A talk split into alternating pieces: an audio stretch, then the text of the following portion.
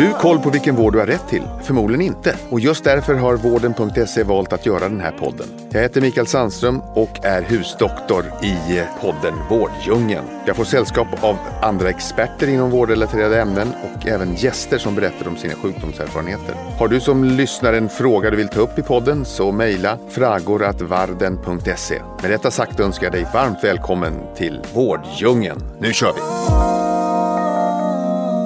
Hej alla lyssnare och välkomna till ett nytt avsnitt av Vårddjungeln.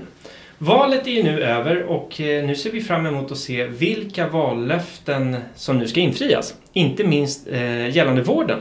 Eh, idag har vi finbesök i studion av Madeleine Meranvelliotaki från Vårdförbundet. Och bakgrunden till det här avsnittet är de upprop som har kommit från vårdpersonalen över hela landet.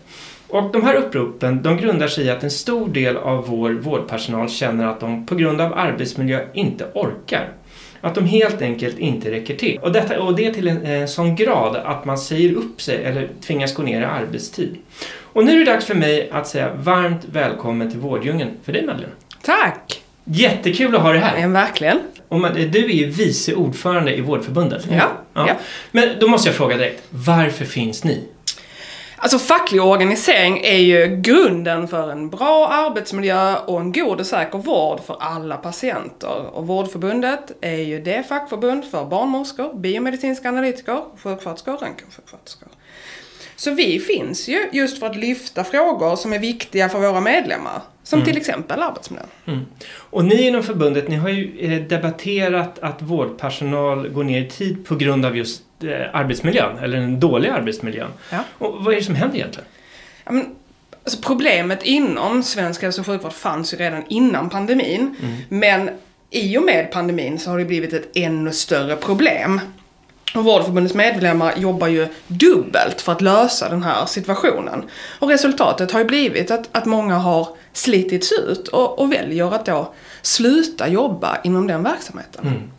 Och det är ju så här, alltså 60% av barnmorskorna och 32% av sjuksköterskorna har ju valt att arbeta deltid. Och många anger då att arbetsbelastningen är orsak till att de ja, frivilligt, säger jag inom citationstecken, eh, valt att gå ner i tid. Ehm, och om vi kan vända den här skutan, om det är så att alla barnmorskor jobbade heltid istället för deltid, så skulle det motsvara 790 stycken. Eh, och det skulle också motsvara 7645 fler sjuksköterskor. Så vi har ju en, en del av lösningen på problemet här. Att kan vi se till att vi har en arbetsmiljö och en arbetsbelastning som är god, så har vi liksom... Men är, har, kan det här hänga ihop med en budgetfråga också? För när du säger att de gick- har frivilligt inom citationstecken gått ner, är det en, det- eller en besparingsaspekt ifrån regionerna här också? Med heltid, deltid? Jag tror... Förstår du jag ja, jag, jag förstår vad du menar. Jag, jag vet inte om det är en, en, en besparingseffekt eller om det bara är så att man man värderar inte den kunskap och kompetens som de här eh, personerna besitter. Så att man ser inte ens problemet. Eh, Och en annan sak som eh, är väldigt återkommande just i den här podden det är ju tillgänglighet.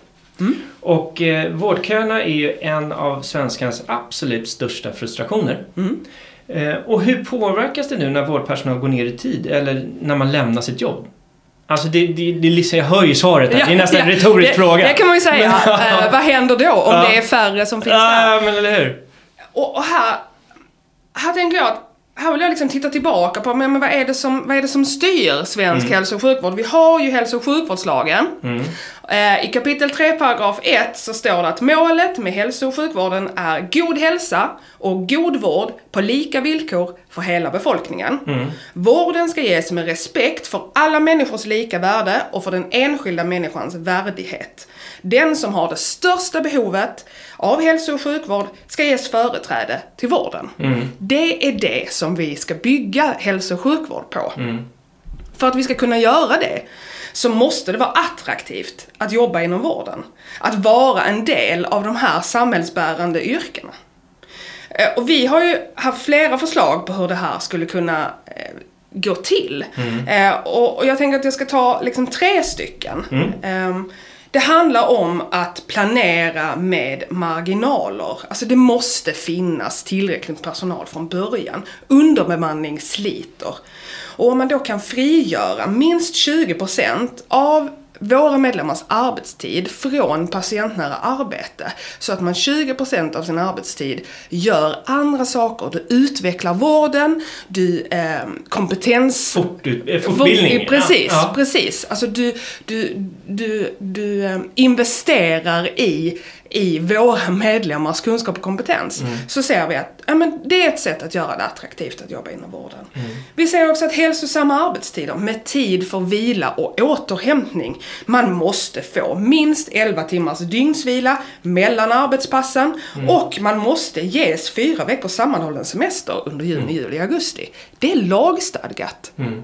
För här har man ju hört exempel där, jag tror att det var barnmorskor faktiskt, de inte ens hinner gå på toaletten.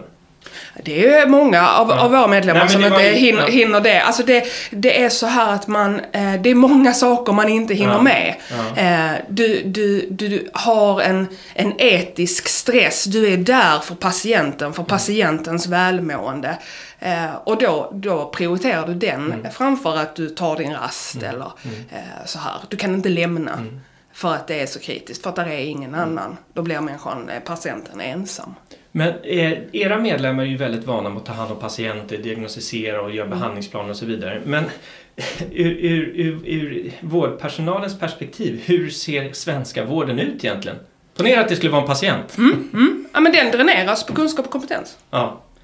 Vi ser ju att det är ju de med stor erfarenhet, eh, mycket kunskap, det är ju de som, som till största del går till bemanning eller väljer att göra någonting annat. Mm. Eh, och bemanning, det behöver inte vara dåligt, men det bygger ju inte ensamt en arbetsplats. Eh, bemanningspersonal är brandsläckare, de är där för mm. att täcka ett, ett akut behov. Mm. Men de finns ju inte där och kan, kan bidra till en kontinuitet eller till en utveckling av verksamheten. Men är det det vanligaste av era medlemmar som säger upp sig då från sitt sjukhus eller där de nu jobbar? Att de går in i bemanningsföretag och eh, blir timanställda i princip, eller uthyrda till olika ja, arbetsplatser? Men vi har, vi har en del, ja. men inte alla. Nej. För att eftersom eh, många av arbetsgivarna inte värderar våra mm. medlemmars kunskap och kompetens och det legitimationsansvar som man mm. har. Eh, så, så, har man tröttnat. Mm. Alltså någonstans, måttet är rågat. Mm. Då gör jag någonting annat. Mm. Vi har haft medlemmar som har eh, blivit bagare. Okay. Som, mm. alltså du vet, lämnar mm. helt och fullt. Mm. Det, det, det, det är slut nu. Mm. Och, och det, det, känner jag, det kan ju inte vara bra för svenska samhället. Nej. Att ha, här har vi liksom en individ med, med eh, högskoleutbildning och legitimation, mm. men som väljer att göra någonting helt mm. annat. Eh, och, eh, om man tittar på den här sommaren som har varit så var det, ganska, det var ju väldigt stökigt med vårdpersonal. Det var många som var tvungna att avbryta sin semester och så vidare.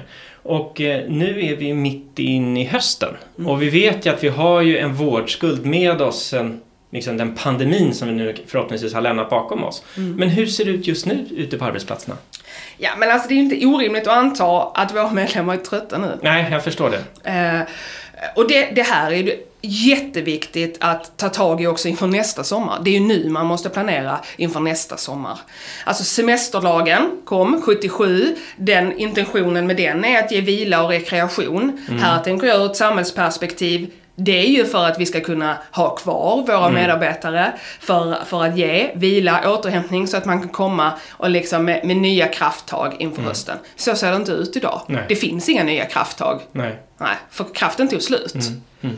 Ehm, för länge sen, kraften mm. tog slut, eh, kanske förra året. Och nu går man liksom på sparlåga. Mm. Ehm, så att vi har, en, vi har en vårdskuld, vi har en semesterskuld. Mm. Eh, samhället har en semesterskuld mm. till Någon våra medlemmar. Någon gång måste det betalas tillbaka. Ja. Mm. Och, och, just nu så, så betalar våra medlemmar med sin hälsa. Mm. Och ni driver ett upprop som heter Vårda vården. Mm. Eh, kan du berätta lite mer om det? Eh, men Vårdförbundet har startat det här uppropet tillsammans med 12 andra fackförbund eh, då våra medlemmar behöver en bättre arbetsmiljö. Eh, och här vill jag gärna slå ett slag. Gå in på vårdavården.nu och skriv under om man inte har gjort det. För särskilt nu efter valet så borde det vara intressant. Sjukvården var ju väljarnas viktigaste fråga i valrörelsen men fick ju inte det utrymme som, som det borde ha haft. Så att här finns det ju eh, möjlighet att ta ställning. Eh, och det handlar ju om att vårda vården så vi kan vårda dig. Och det låter lite som att era medlemmar känns som att de tas för givet helt enkelt. Verkligen. Mm. Man, man ser det som en, som en samhällsfunktion som bara ska finnas. Mm. Och, eh, och eh, ni har ju, om inte jag har helt fel, så ni har över 100 000 medlemmar, 114 000 medlemmar. Mm. Eh, och varför ska man då bli medlem hos er? Om man inte, det- om man inte är det och jobbar inom det? Ja, men det finns många anledningar till att bli medlem i Vårdförbundet. Och det är en gemenskap, det är en möjlighet att kunna påverka sitt arbetsliv, men det är också en trygghet. Ifall någonting skulle hända. Du är inte ensam med ett fackligt medlemskap i ryggen. Det där tycker jag var en, en bra summering om varför man ska med och kroka arm med de andra inom sina branschkollegor. Och i det här nu Vård och vård, du nämnde massa siffror i inledningen men jag tänkte bara eh, summera så att om man nu vill ha över 700 fler barnmorskor och över 7 500 fler sköterskor, Sjuksköterskor. sjuksköterskor, eh, gå in på Vårda vården. Och det, kan du bara liksom summera de tre viktigaste frågorna ni driver inom det här uppropet? Mm. Man kan säga så här, vi vill inte bara ha applåder, vi vill ha krafttag för en bättre arbetsmiljö innan det är för sent. Mm. För blir vi sjuka så kan vi inte hjälpa dig Nej. när du är sjuk. Vi vill också ha eh, bättre löneutveckling för våra medlemmar. Mm. Det måste ju, ju, liksom löna sig att finnas i den här verksamheten. Det är Mm. inte bara så att vi vill ha en god ingångslön, det ska också löna sig att vara kvar och driva... Eh, Det är ingen ideell verksamhet. Nej, det är inte en ideell Ur verksamhet. en anställds perspektiv alltså. Precis. Sen vill vi också ha en kriskommission. Eh, politikerna måste införa en kriskommission för vården så att vi får fler vårdplatser med kollegor som har rätt kompetens och säkrar då en hållbar arbetsmiljö dit fler söker sig och vill stanna. Så ni som lyssnar på det här, gå in och skriv upp er på det här uppropet. Ja. För det här kommer lämnas över till de som bestämmer. Ja. Och styr! Ja, Ja, härligt. Och eh, ett jättestort tack till dig Madeleine för att du kom och gästade oss här på Vårdjungeln. tack! Ja. Och eh, att vi kunde verkligen belysa den här oerhört viktiga frågan. Eh, och jag tror vi alla håller med om att förutsättningarna för vårdpersonalen generellt behöver bli bättre. Och som jag sa här tidigare så väntar vi med spänning på att se nu hur de här vallöftena ska infrias. Jajamän. Eller hur? Och till ni som har lyssnat, ett stort tack till er och så hörs vi igen nästa vecka.